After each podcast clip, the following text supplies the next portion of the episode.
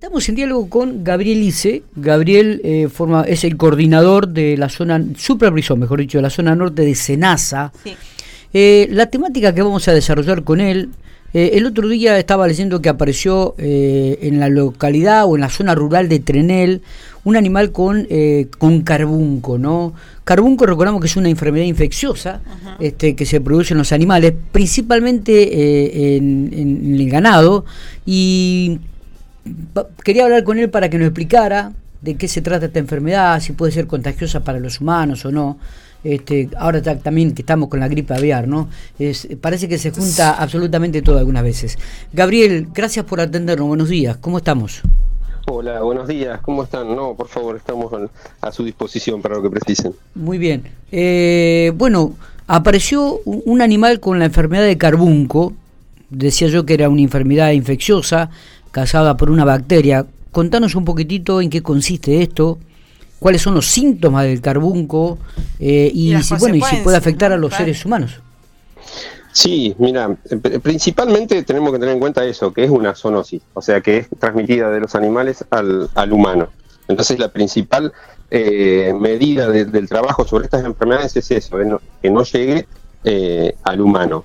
Eh, está causada, como vos decías, sí, por una bacteria que es el Bacillus anthracis, eh, el anthrax, digamos. Eh, ¿Se acuerdan que muchas veces lo mandaban como armas químicas en, los ojos y eso? Bueno, es, esa misma enfermedad.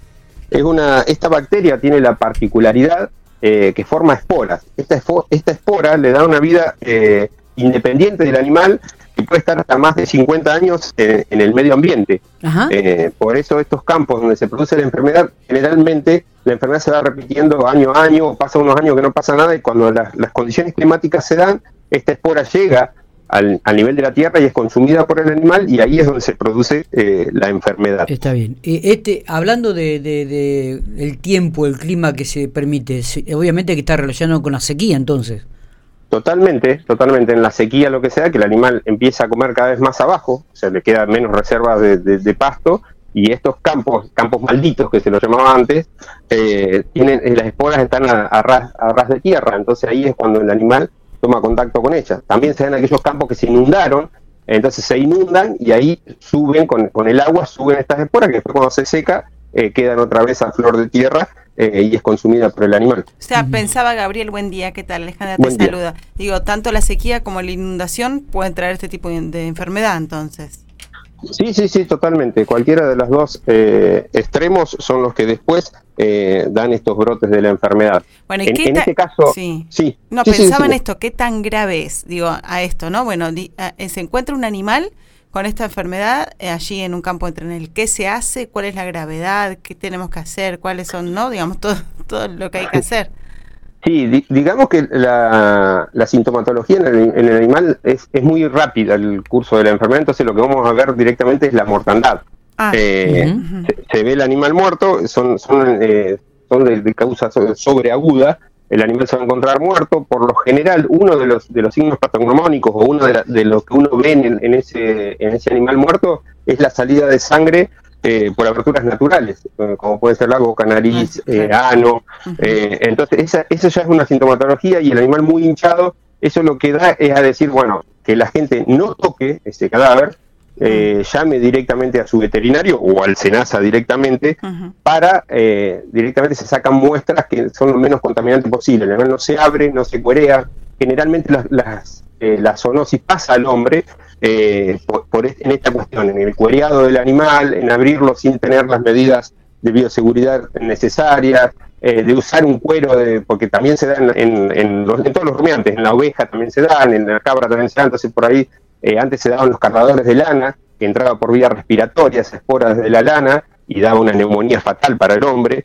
Eh, en el caso de cuerearlo, lo que vamos a encontrar, lo que se llama grano malo, eh, que es una, úlcera en piel, entra por heridas de la piel en, aquel, en aquella persona que está manipulando estos cadáveres, y, se forma un, una úlcera muy grande que puede llegar hasta, hasta la pérdida del, del, del brazo, del lugar donde se, se produzca, eh, y es mortal para, la, para las personas o sea que eh, el, contagio es mortal sí o sí o hay o hay algunas mm, digamos eh, algo para hacer cuando un humano se contagia ah. no, no no hay, hay antibióticos ah. hay, siempre a tiempo eh, es una enfermedad que es controlada. La que, ah. la que peor era en, las épocas anteriores, la que yo te digo, de que entraba por vía respiratoria, que era la de los cargadores de lana en, algunas épocas que se hacía, eh, es así porque daba una neumonía de tipo fatal.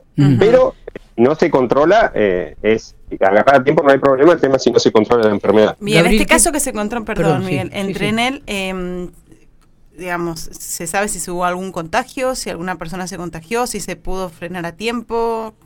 No, no, no hubo contagio de personas. El veterinario que actuó, el veterinario privado que actuó, ya habíamos tenido en, un campo vecino, eh, hace unos meses atrás, había estado presente la enfermedad, se había logrado detener a tiempo, eh, y bueno, y el veterinario cuando vio que se producía nuevamente, informó rápidamente, hizo el muestreo y informó rápidamente a Senasa cuando tuvo el, positivo y, se actuó a tiempo. Este, este- eh, eso lo que hay que hacer es no manipularla, como decía yo, los cadáveres, se hace un enterramiento controlado que se llama, que es eh, en una fosa profunda, eh, envuelta en nylon, con cal arriba de, los cuerpos, eh, todo esto para que esas esporas, como decía, que duran tanto tiempo, no vayan a las napas de agua, no queden en el suelo, no hay que arrastrar los animales de un lado a otro, antes se los quemaban, no hay que quemarlos tampoco.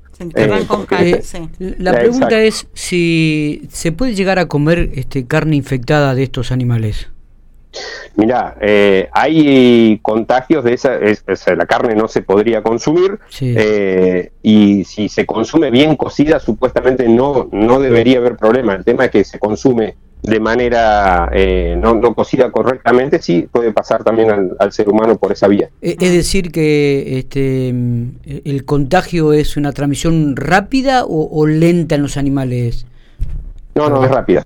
Es rápida. Es muy rápida. Ah. Es, decir, es un animal que se contagia, ¿cuántos días de vida que tiene? Mira, lo que pasa que hasta que eh, cuando ves la muerte puede aparecer más o menos, puede tardar una semana, lo que pasa que no ves ah, sintomatología. Cuando se, esa bacteriemia se produce directamente, produce la muerte del animal. No, es un detalle menor este, ¿no? que no haya sintomatología. Eh, exacto, y, esa, y esa eh, tiene esta bacteria tiene trofismo, o sea, va a diferentes órganos que tienen que ver eh, con el tema de la circulación. En una, una, una de las, uno de los órganos es el vaso, eh, donde se acantona y donde se ven las principales lesiones, que es como una bolsa de barro, el barro esplénico, que se llama eh, como síntoma, pero bueno, no hay que abrirlo. Vuelvo a repetir, no hay que abrir el animal. O sea que el carbunco se puede contagiar a través de la piel, sí. vía aérea, pulmonar, y también y también de, de, comer carne cruda, o sea que un carbunco gastrointestinal. ¿Está bien? Exactamente, exactamente. Son las tres vías de, contagio que podemos llegar a tener los humanos. También, también esto se le puede dar, uno le da esa, carne al, perro, también el perro se contagia, los caballos se contagian, los cerdos también ha habido casuísticas. Si bien en el perro no es mortal, pero tienen algunas eh, apreciaciones eh, bastante marcadas también. ¿Y no hay eh, vacunas? O sea, ¿cómo es la...? Porque ahora parece un caso, pero lo que vos me decís que es algo bastante contagioso, me resulta extraño, mejor, ¿no? Pero que no haya más casos. Sí, hay vacunas. Hay ah. vacunas y son muy efectivas. la vacuna se da a partir de los seis meses de edad y es una sola vez al año. Eh, la verdad que es una vacuna que dentro del mercado de lo, de lo que son las vacunas para los animales es una de las más eh, baratas. Eh, realmente muchas veces no se le incorpora en el, en el calendario sanitario de los establecimientos y realmente me parece que, que sí o sí ya es una vacuna que debe, debe estar en todos los calendarios sanitarios de los establecimientos por parte de los veterinarios privados. Y hay provincias como Buenos Aires que la aplican en el momento de la vacunación de aftosa ya por en toda la provincia se, incorporó la vacunación eh, contra carbón. Eh, la última para, para cerrar, Gabriel. Eh, ¿Volvemos a repetir las medidas preventivas entonces para evitar el contagio del carbunco?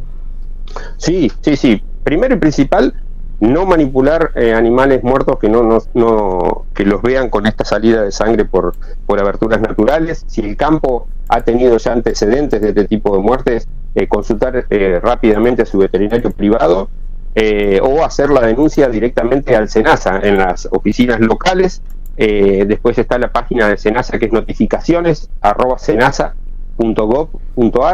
eh, y si no, hay una app que se baja directamente de todas las, se bajan las apps de los teléfonos celulares, está la app de Senasa para hacer las denuncias pero principalmente que consulten a su veterinario privado y no tocar ni mover eh, los animales muertos. Perfecto. Eh, así, así tengan, digan, no, acá no pasó nunca, por las dudas consulten a su veterinario privado. Está. Gabriel, te agradezco mucho estos minutos que ha tenido. Ha sido muy didáctico, muy claro, muy preciso en algunas definiciones. Muchas gracias. Bueno, gracias a ustedes y estamos al, servicio de ustedes para lo que precisen.